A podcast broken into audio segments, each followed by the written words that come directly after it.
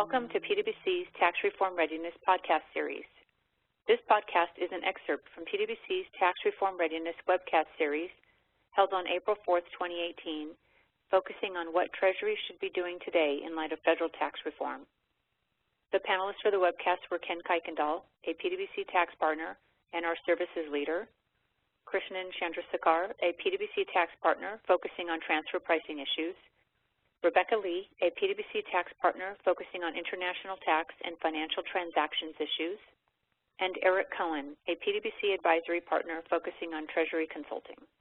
This podcast excerpt consists of a discussion among the panelists, providing a general overview of how tax reform is impacting corporate treasury functions. Take a listen. Why don't we go ahead and jump right in and start to look at how tax reform looks through the lens of a corporate treasurer. And Eric, I'm going to come to you first and just maybe give us perspectives from your view looking broadly across the treasury function. Sure, thanks, Ken. So I would start with this is a great opportunity for tax reforms presenting a great opportunity for the corporate treasurer. Yeah. If you think about all the common objectives that a corporate treasurer has, it's around optimizing cash and liquidity, it's driving cash flow, it's securing low cost funding, it's um, improving working capital. All of those things, mitigating financial risk. If you think about the tax reform, it could impact all of those with you know lower tax rates, the interest uh, expense deduction changes, the mandatory repatriation of cash. All of those are going to lead to access to more cash, improved or increased cash flow. So if you break it down into the, the four different areas where treasuries could be involved in. First is the, the strategy component, and there's there's really some interesting dialogue going on around you know could there be some more uh, M and A activity and so forth, and what's Treasurer's role there. Two is around uh, you know investments. Where do you invest? And potentially this could be a great opportunity to invest in in Treasury technology, and we'll talk a little bit about that. Financing is another big bucket where if you think about capital structure changes or, or global cash management, cash pooling. All of these are impacted um, by the tax reform, and treasurers need to be paying attention. Uh, the third bucket is around organization and people, and this is a this is a really interesting one. As if you think about the reform, there's potential for things to shift to the U.S. And if so, well, what does that mean from Treasury organization standpoint? What does that mean from a cash flow perspective? So those play big. And then lastly, on the operations side, there could be a, a shift in manufacturing or distribution or IP. All of these relate to your supply chain, which back to a treasurer's point of view changes your cash flow profile. So all of these things, things we've brought up previously going through the tax reform readiness series and trying to piece them all together, and they all directly impact what's going on in the Treasury space. So, very topical to sort of go through this, but that's what strikes me when I sort of look at, at the points you've got out there. So, yeah, so basically, treasurers have, there's lots of optionality here, and it's a matter of getting into the detail um, to figure out well, what's best for your particular situation. So, with that, I'm going to pass it on to Rebecca to talk a little bit about what's going on today. What are we seeing? And I love this topic in part, and we spend a lot of time working together on this. What we're seeing today from an overall how folks are responding, it's very tactical to date. And I'm incredibly sympathetic, particularly to the tax professionals who may be coming out of Q1 or year end close, having to do their first post tax reform financials. There's a lot of basic blocking and tackling that had to go on. So if we sort of do things in order, first things first, calculating your toll charge estimates, uh, particularly for clients who are calendar year, having your toll charge year, for cal- even for clients who are fiscal year and having to come up with estimates for their close of their quarter. In and of itself, that took a huge amount of data importation from Treasury, figuring out, for example, and I'm not, we've done a lot of webcasts on this topic. What are your cash positions? And really getting into the weeds of what is Treasury invested in and what do I need to understand about their investment portfolio so that I can do the right calculations. The second, and this gets into a really interesting area, is the interaction of Treasury, FP&A, accounting, and tax. Because a lot of what companies were doing after they got through the nitty gritty technical analysis of working through their toll charge calculation is what does this do about my projections?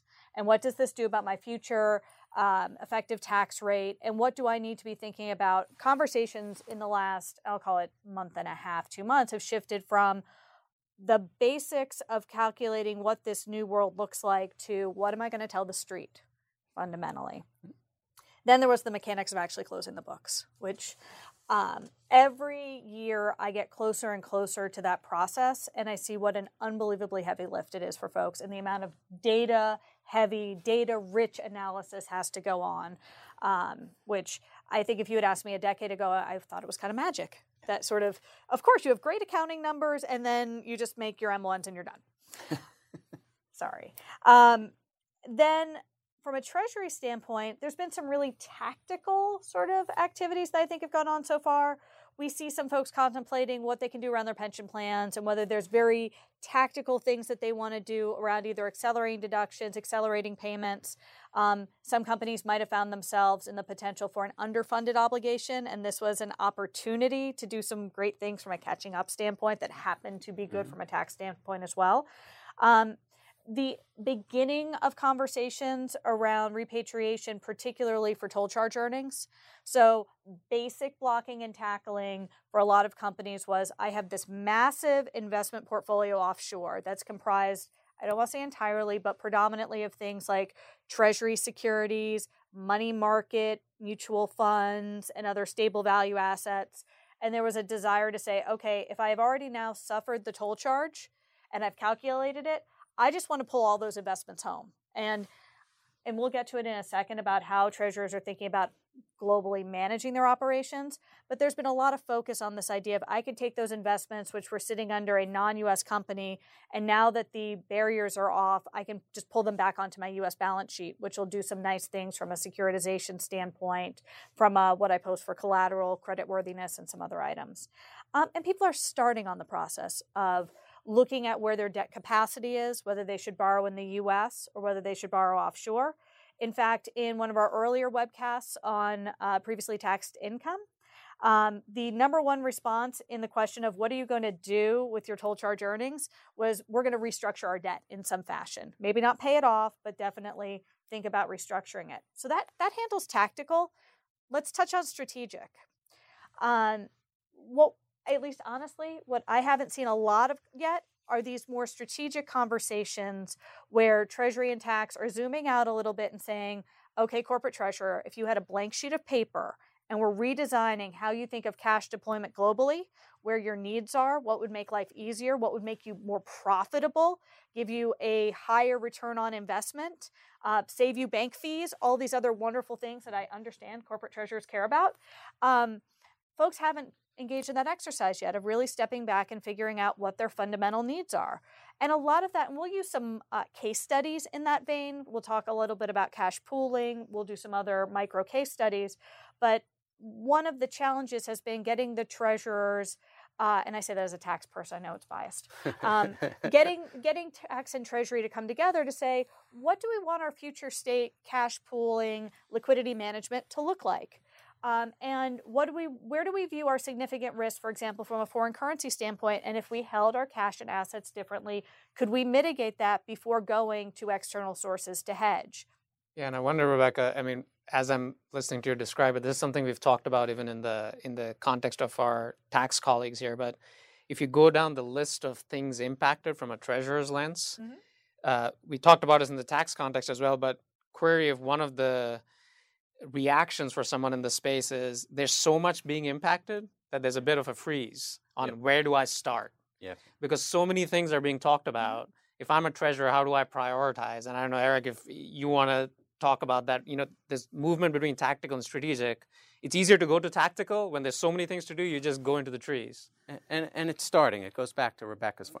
The companies right now they want to close the books, right? It's that right. time of year, getting right. all that stuff done, buttoned up. The conversation is starting to shift to be more strategic and to start thinking about well, what are those levers that I can pull to potentially identify some opportunities around whether it's uh, uh, redesigning cash pools or, or looking, relooking at hedging programs or potentially even organizational shifts. You know, those are, are massive undertaking, and it's going to take time to get that conversation going. And where does technology take hours out of the system entirely? So if we think about this in the context of maybe maybe having extra cash and, and now some incentives to make capex investments, there may be we're thinking about headcount. Do I have people sitting in the Netherlands or the UK or somewhere else? There are some hours that may straight up just come out of the system entirely if I use technology to fill roles that right now are being filled by Treasury personnel making manual transfers. And if I kind of pause on the change agility aspect of that for a second, there's a people management issue associated with massive organizational changes, changing the where your footprint is. Those are real people with real jobs, and there are skill sets even beyond Eric's skill set in the advisory space to just help organizations deal with the people side of making fundamental changes. And just one thing to add to that, I think it's really important, you know, it's it's who's driving this. There's a tax element, there's a treasury element, there's a finance element, there's a legal element. All of these things have to come together. So we'll talk about that as well. Yeah, I think it's great. Thank you for listening to this podcast. If you would like further information about this topic, please email the participants whose email addresses can be found in the description of this episode.